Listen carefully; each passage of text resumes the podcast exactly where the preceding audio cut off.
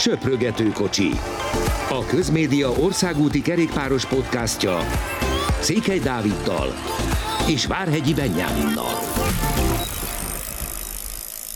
Sok szeretettel köszöntünk mindenkit az utolsó 2020-as söprögető kocsiban, hiszen 2021-ben természetesen folytatjuk, és egy kicsit már a 2021-el is kezdjük ezt a mostani adást, hiszen egyre közelebb most már a hivatalos szezonra, nagyjából egy hónap múlva ilyenkor már versenyeket is látunk, úgyhogy azzal kezdjük a mai adást, hogy a, a magyar versenyzőkkel, ahogyan ígértük, egy kicsit jobban foglalkozunk, hiszen ha megnézzük a magyarokat, akkor ők itt az ünnepek környékén sem pihennek. Ha most például Walter Attillát nézzük meg, akkor a Strava alapján majd 103,5 kilométeres könnyed kis tekerésen van túl, amelybe azért 785 méter szintet is belepakolt, úgyhogy ő elég szépen ledolgozza azt a néhány darab beiglit, amit remélhetőleg azért ő is elfogyasztott.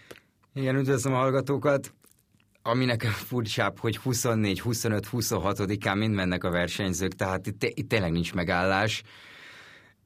Úgyhogy Ati ugye két hetet volt, vagy két hetet volt Franciaországban edzőtáborozni, az is ugye decemberben, tehát, tehát itt tényleg, tényleg mindenki már, mindenki már nagyon-nagyon készül az új szezonra.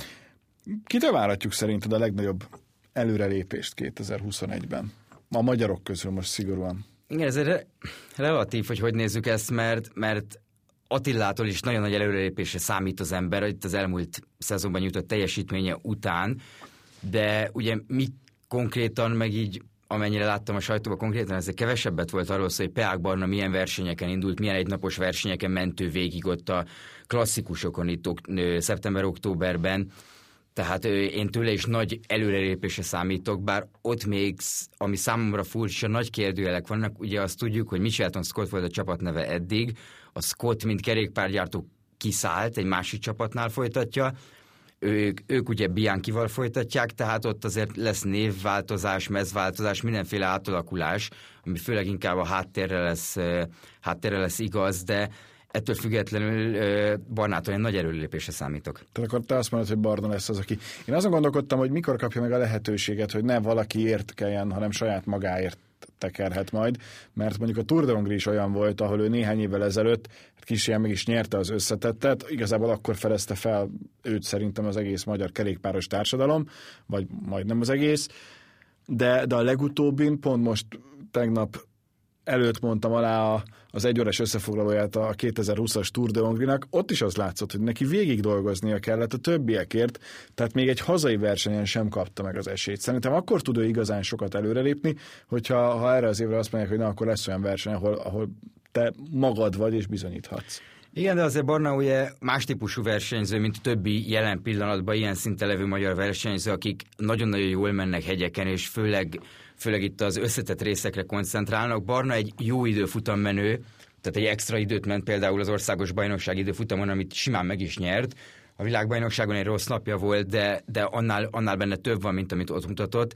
És ugye így, hogy a Tour de Hongrie egy magasabb fokozatú verseny, magasabb szintű verseny lett itt az elmúlt években, így azért nem, és ilyen csapatok jönnek, Tour csapatok jönnek ide, így azért teljesen másképp kell nézni az, hogy mondjuk egy Barnának mi a feladata, mert eljöhetne egy harmadosztályú kontinentális csapattal, és akkor tényleg magáért mehetne, vagy ide jön egy Michelton Scott egy Virtual csapattal, és akkor tényleg azt kell csinálni, amit mond, de legalább hazai pályán van.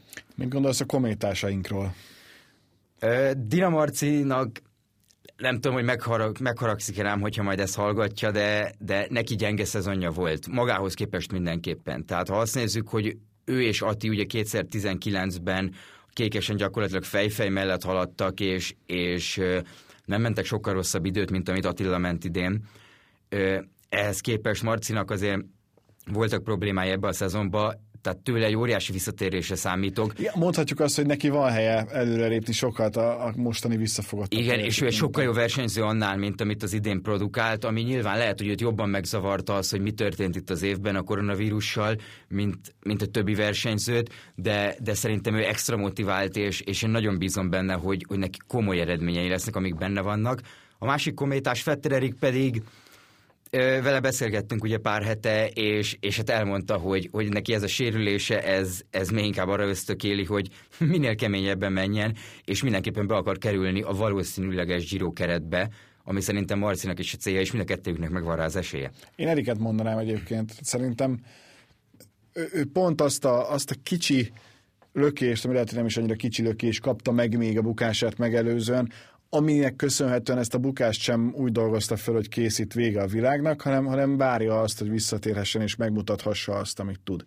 És, és szerintem benne nagyon sok lehet, és meg is kapja majd a lehetőséget arra, hogy, hogy bizonyítson, főleg itt a szezon elején. Ugye beígértük, hogy elmondjuk a versenyző programját, hát te utána jártál, nagyon sok mindent még ők maguk sem tudnak, ami azért érdekes, hiszen szépen lassan az első versenyeket azért már csak kellene valahogyan közölni a, a kerékpárosokkal, tehát még, még nem nagyon tudunk tudunk ilyen szolgálni sajnos, de az egészen biztos, hogy a, a, a magyarok közül szerintem most, most tényleg arról beszélhetünk, hogy itt, itt négy nevet kapásból felsoroltunk, és még nem tartunk ott mindenkiről, elmondtuk volna, hogy mit várunk, meg, meg mi lehet.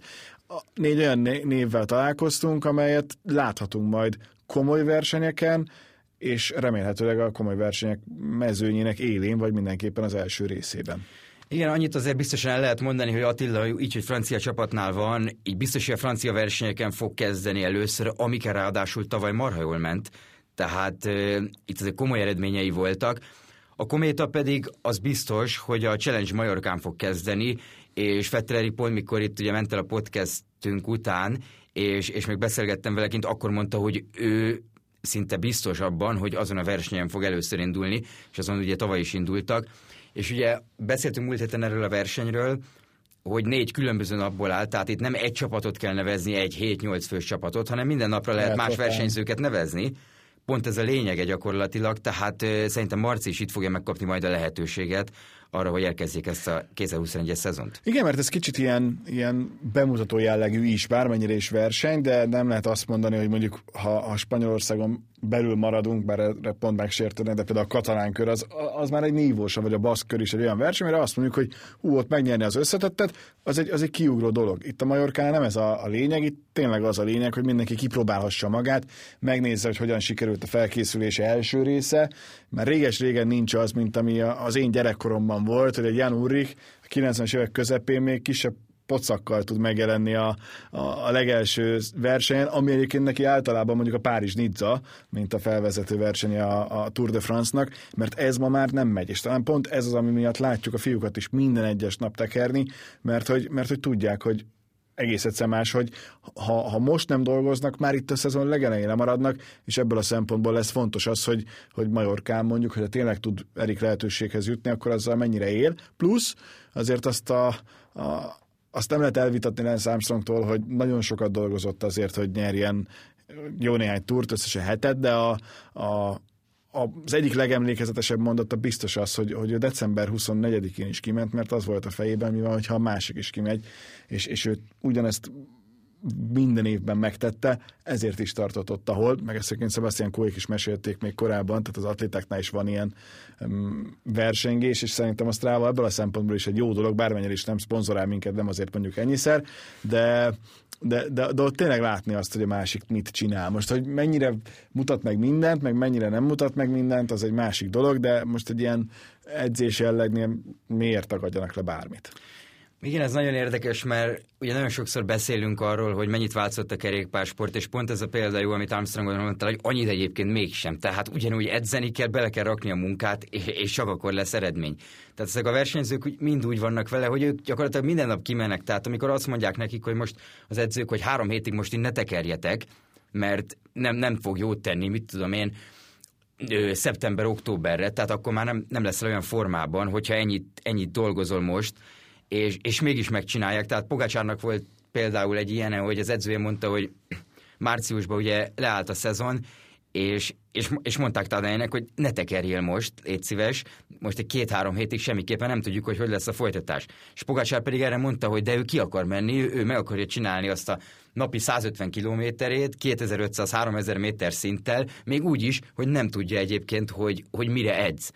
És nyilván, hogyha az ember 20 éves, 21 éves, mint ahány éves ő, akkor azért kicsit más a helyzet, mint a valaki 30 éves, amikor már, hogyha nem muszáj, akkor tényleg nem mer ki, mert már annyi kilométer van a lábában. De, de az biztos, hogy mindegyik versenyző tényleg megteszi, és fontosak ezek a versenyek a szezon elején. Jó példa erre az, hogy a Movistar tavaly a Vuelta Soler féle szakaszgyőzelem még pont egy másik Soler győzelmet aratott, és az az egyetlen győzelme szezonban, ami a januári Challenge Majorkán volt. Hát még a Movistarnál, és mondjuk egy kicsit visszakanyarodhatunk a múlt heti témához is, ott egy picit érzem azt, hogy a korral annyira nem halad az a csapat.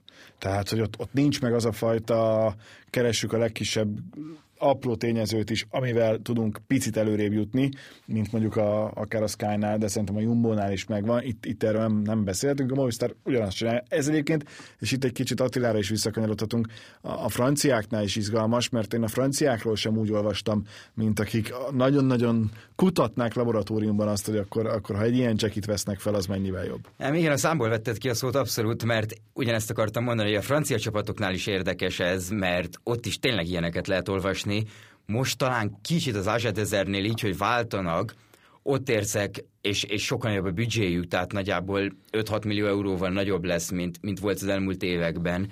Így azért ott talán lehet érezni kis változást, viszont de tényleg a francia csapatoknál nem ezt lehet olvasni, úgy működnének, mint a Jumbo, az Ineos, hogy, hogy akkor tényleg mindent, és és de hát ezt majd Attilát meg remélhetőleg meg tudjuk erről kérdezni, hogy, hogy mi, Biztos mi nem fogja azt lát. mondani, hogy itt nagyon, nagyon nagyok a gondok, meg azért erről nincs is szó, sőt, csak, csak egész egyszerűen az, hogy tehát nem véletlenül mondták azt, hogy talán egy Thibaut Pinot, hogyha nem az FDZ-ben teker, hanem, hanem az Ineosban, akkor meg is nyerhetné a, a, a Tour de France-t, viszont Atti annyira hátulról indul, annyira az alapoktól kellett idáig is eljutnia, hogy neki szerintem már ez is az űrtechnika, és pont ez az, hogy ő sokkal jobban meg tud egyedül is a saját lábán élni és állni, mint a többiek. Igen, távol álljon tőlem, hogy Magyarországról bármi rosszat mondjak, de, de tényleg ahonnan ő indul, ahol a magyar kerékpársport tartott, mikor ő elkezdett kerékpározni, ahhoz képest gyakorlatilag mindenféle, mindenféle lehetőség egy plusz jelent neki.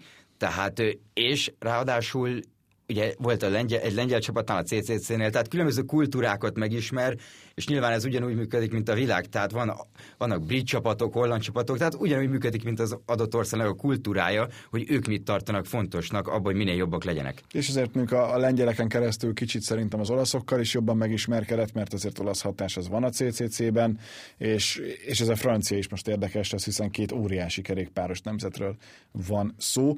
És azért, hogyha már itt tartunk, hogy a magyar kerékpársport, akkor szerintem lehet durogtatni a nagy szavakat, hogy soha olyan fontos éve nem volt a magyar kerékpársportnak, a modern korban biztosan nem, mint amilyen a mostani. Tehát az, hogy, hogy nem arról van szó, hogy Bodrogi László vagy mit csinál, és akkor azt, azt nézzük, vagy Szeghalmi Bálint adott esetben utána mi ezt tud kezdeni, hanem arról beszélünk, hogy, hogy itt vannak magyar fiatal emberek, és itt a többes számon van a hangsúly, akik Virtual versenyeken a legmagasabb szinten is ott lesznek a mezőnyben, adott esetben lehet, hogy nem is egy, hanem több olyan magyar, aki három hetesen vesz részt, és így teljesen más lesz nézni ezt a sportágat, és ez a, a sportág népszerűsítése szempontjából nagyon fontos, mert amint van magyar, teljesen más az egész. Ha mondjuk a MotoGP-t nézzük, népszerű még a mai napig is itthon, de hát összehasonlíthatatlan azzal, amikor Talmácsi Gábor a 125 köpcentiseknél a világbajnoki címért versenyzett.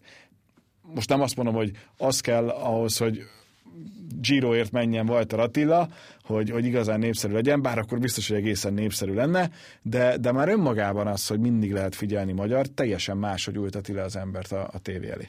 Igen, ugye nem is, nem is kell az, hogy Attila Giroért menjen, elég, ha elindul, mert ugye azért, akik nem figyelik annyira a kerékpársportot, csak azt mondják, hogy ú, itt most van egy jó sportolónk, ú, ezen a versenyen is van egy jó sportolónk, nem igazán érti, hogy, hogy most az mit jelent, hogy összetett be 30 de egyébként volt egy olyan nap, amikor bejött ötödiknek a Igen. szakaszon. Tehát ez, ez még bonyolult, és a négy versenyzőhöz, akiről beszéltünk, még hozzátenném Pelika Jánost is, aki az Andróniba teker, és ugye tartalék volt a Giron, tehát végig ott volt a csapattal. És nagyon közel volt Nagy, ahhoz, Gyakorlatilag egy ember kiesik vírus miatt, vírus gyanú miatt, bármi, akkor a Jani ment volna egyébként a Giróra, és az Androni 15 fős kerettel indul jövőre, tehát ő az olasz versenyeken nagyon durván meg fogja kapni a lehetőséget, és és, és remélhetőleg végig ez a teljes naptár, és akkor egyébként öt magyar versenyző lesz, akinek gyakorlatilag a legmagasabb kategóriába szoríthatunk, mert mert ugye a World Tour és a Pro Tour csapatok között azért viszonylag kevés a különbség, tehát utána lejjebb már sokkal nagyobb különbség van, mint, mint ez a két kategória között. Picit már nem a magyarokról, hanem úgy általánosságban, de még mindig a 2021-től itt várunk féle történet te vársz olyan szabályozást, hogy kötelezően be kell oltatniuk magukat a versenyzőknek ahhoz, hogy elindulhassanak? Igen, ez egy érdekes kérdés, meg érdekesség, hogy Fernando Gaviria volt az első versenyző, aki elkapta a vírust hivatalosan, ugye az UE sprintere. Hát ő ráadásul azóta még egyszer elkapta Igen, ami, ami meg elképesztő ritkaság, de és az UE az első csapat, aki beoltatja magát. Ott egyébként elég komoly az oltás is, tehát hogy ott, ott az egész Egyesült Arab Emirátusokban ott, ott nagyon komolyan veszik az oltást, és, és egyébként érdekes, hogy ott is nekem van egy ismerősöm, aki ott él, tanárnő volt abban a suliban, ahol én jártam, és, és ők meg is kapták az útlevelet, és nekik már, már olyan könnyítés van, hogy elmennek külföldre, akkor ha hazajönnek, akkor nincsen két hét karantén, de ugyanúgy kell maszkot viselni, tehát ezért sokkal nem lett egyszerűbb az életük úgy sem, de, de azért szabadabb jóval, és ugye minél több mindenkit beoltanak, annál szabadabb lesz, tehát hogy érthető, hogy a csapatnál is, amit mondtunk kultúra, az itt is visszakösz, hogy amilyen az ország, olyan a csapat is. Ami érdekesség ezzel kapcsolatban főképp, hogy, hogy ez nem lesz kötelező a versenyzőknek. Tehát azt leszögezték az UAE-nél, hogy, hogy ez gyakorlatilag saját döntés lesz. Viszont ugye ennek lehetnek hátulütői, mert ha egy ország azt megkívánja, ahova mennének versenyezni, azt megkívánja, hogy, hogy a versenyzők be vannak oltva, akkor oké, okay, nyugodtan mehetnek, viszont ha valaki nincs beoltva, akkor annak két hét karantén ergo nem tud versenyezni, nem tudják vinni versenyekre, és sokkal nehezebb lesz az élete így magán a sportágon belül. Ezt nem hiszem, hogy kötelezővé tennék egyébként, de, de az a helyzet, hogy ezzel kapcsolatban nehéz jósolni, mert ki tudja, hogy mi fog itt történni a világban az következő egy-két hónapban. Tehát lehet, hogy eltűnik a vírus, lehet, hogy bejön egy még durvább vírus, és akkor már kötelező lesz a dolog. Szerintem jelen pillanatban a versenyzők ilyen napról napra élnek, ugyanúgy, hogy az elmúlt Te egy versenyzőként évben. beoltatnád magad? A versenyző lennék egyébként valószínűleg igen, mert, mert olyan orvosokkal dolgoz, dolgozok, meg dolgozunk, olyan orvosok figyelnek rám, akiknek azért 99,9%-ban elhiszem, amit mondanak. Tehát, hogyha ők azt javasolják, hogy nekem attól jobb lesz, nem lesznek hátulütői a dolognak, akkor én valószínűleg beoltatnám magam. Akkor ketten állnánk sorba itt az oltásért abban a pillanatban, ha versenyzők lennénk. Érdekes, érdekes kérdéskör és akkor egy kicsit, ha már itt mégis ez az utolsó a, az idei podcastek sorában, 2020-ban. Nem mindegyik témát, mert ez majd a következő podcast lesz, hogy akkor melyik lesz az év versenye, és ezt előre meg kell mondani, de hogy mondjuk melyik lesz szerinted jövőre az év csapata? Kettőt és könnyebbet azt mondanám. Én az ha az év csapata, akkor, akkor kicsit még visszatekintek az előző évbe, és én a Sunweb-et, a Team DMS, azt hiszem ez a nevük, DMS-t várom az év csapatának, illetve egyébként én, én nagyon nagy eredményeket várok az Alpecin Phoenix-től is, uh-huh. és Van der Poolon kívül is, tehát Philipsen-től például, valamint az Aset biztos vagyok benne, és ezt már visszakereshetjük ezt az adást Ebbe ez a jó. április végére, hogy nyerni fog egy klasszikust. Komolyan? Az ázsidőzek kivel? Vagy Fanahermat, vagy Jungels, vagy Názen, azt nem tudom, de így, hogy van három kártya, sőt, még azt mondom, hogy Roman Bardé is uh-huh. ott lesz. Valamelyik, hát Baston valamelyiken ott lesz, és, és szerintem ők nyerni fognak egy klasszikust. Na, ez, ez szép, ez, ez szép tipp. És az is, hogy nem a Jumbot, meg nem az Ineos mondtad, úgyhogy ebből, ebből, így, így ez, ez majd, majd visszanézzük egy kicsivel később. Jó, uh, az én tippem az majd legközelebb jön, hogy tartsuk fenn a, a szenvedélyt, meg az izgalmakat, de még egy témánk van, ez pedig a Cyclocross, és ha már Fender Pult említetted, jelen pillanatban van egy nagyon durva Cyclocross szezon, ami mondjuk Magyarországra nem igazán jut el, de van jó néhány olyan ország, ahová eljut, és egyre látványosabb, mert hogy ugyanazok versenyeznek gyakorlatilag, akiket az országúton nézünk, és ugyanúgy Van Der Poel Fanert csak éppen az országút helyett a sárban teker, vagy éppen dagonyászik, egészen brutális versenyek vannak. Szerinted miért nem tört még úgy be a cyclocross, mint az összes többi válfaja a kerékpársportnak? Ez egy jó kérdés, mert én is kevésbé ismerem a cyclocross Most így azért nézegettem például a tegnapi versenyt, hát ahol az... ma, majdnem elmaradt, nem maradt el. Van der Poel azt mondta, hogy veszélyes volt az egész. Ez egy hihetetlen látványos dolog, sokkal rövidebb, mint az országúti szakaszok igazából, ez gyakorlatilag egy óra, de ott az maximális idő, maximális energia kifejtés, amit meg kell tenniük a versenyzőknek. És van ilyen rajt cél győzelem, ami azért országúti kerékpársportban kevésbé van jelen. Szerintem egyébként ez is, ez is be fog törni, előbb be kell törni a világra, tehát azért ez, ez a része a sportágnak azért sokkal, de sokkal kevésbé nézettebb. Tehát azért megnézhetünk egy ciklokrosz világbajnokságot, és nem csak egy világkupa futamot, ami mostanában ugye van, mert majd azt hiszem januárban lesz valamikor a világbajnokság, és, és azért ez meg egy sokkal ritkább dolog, és sokkal kevesebben indulnak rajta. Tehát, a, és gyakorlatilag tele van belgákkal, hollandokkal. Ez a két ország És ez a két leginkább. ország, akik ezt uralják, plusz nálunk ugye Vaskata Blanka, aki ebben is kiválóan szerepel. Tehát eh, egy nagyon látványos dolog, de, de taktikailag me- és ilyesfajta dolgokban nem összehasonlítható azért az országúti kerékpár. Tehát azt látjuk, hogy Jobban, jobban hasonlít a hegyi a, kerékpárhoz. igen, aki ciklokrosszozik, pályakerékpárral kezdi, stb. Amikor ezek, egyébként ezeket megunja, és valami új kívás vál, akkor elmegy országútizni, ami, ami meg a legösszetettebb dolog itt az egész sportágon belül. bármennyire is azt tűnik kívülről a, a legkevésbé látványosnak. Szerintem az nagyon sokat segít egyébként ebben, hogy, hogy ott is láthatsz Van der Poel Fanert csatát, és ez idővel mindenképpen segíteni fog abban, hogy, hogy minél látványosabb legyen ez a része is, és egyre népszerűbb legyen ez a része is, mert mert ez még egy olyan sporttartalom egyébként, ami eléggé megfizethető, és olyan időszakban van, amikor más nincsen. Tehát ebből a szempontból már a, az időzítése az nagyon jó, mert ha, ha megnézzük, akkor ugye ez a december vége, január eleje, ez pont ez, ezzel párhuzamosan nagyjából csak a pályakerékpáros versenyek vannak, de azok is egy kicsit inkább később, hogy, hogy az egészet lefedjék, és ugye igazából pont az egyetlen olyan műfaj, ami a, a nagy összkerékpáros VB gondolatában nem igazán szerepel, mert hogy nem télen szeretnék megrendezni az országúti VB-t, de hogy, de hogy nem tartozik egy annyira távoli ötletnek szerintem, hogy nem számít annak, hogy, hogy esetleg ezt is beemeljék abba a körbe, amit rendszeresen mutatnak olyan csatornák például, amelyek arabból a kerékpárra szakosodnak. Igen, azért ez érdemes nézni, hogy tényleg a Van der Poel fanált részen kívül, ugye Tom Pitcockról is érdemes egy szót legalább említeni, akit ugye az Ineos leigazolt, tehát ő lesz a következő nagy brit, aki egyébként elég jól megy már országúton is, és ő azért verte már meg idén Van der Poelt és Fanártot is, Ö, és ugye ő az Ineosnál folytatja jövőre, Viszont sok olyan versenyző van, ten a Fabio Aru- is indult egy ciklokrosz versenyen, az utolsó versenye UMS-ben, és Zdenek Stibár az még, aki nagyon sokszor szokott indulni ilyen versenyen.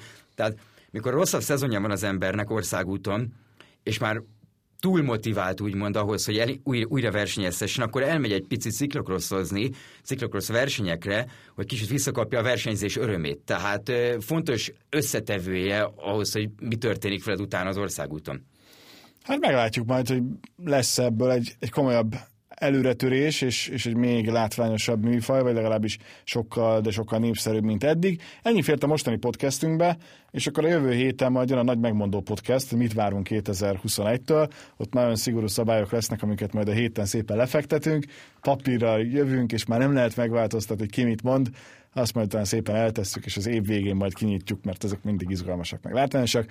Köszönjük szépen az egész éves figyelmet, sikerekben, boldogságban és leginkább egészségben gazdag boldog új évet kívánunk mindenkinek, találkozunk jövőre is, mostanra. Sziasztok! Én is egyetértek, legjobbakat, sziasztok!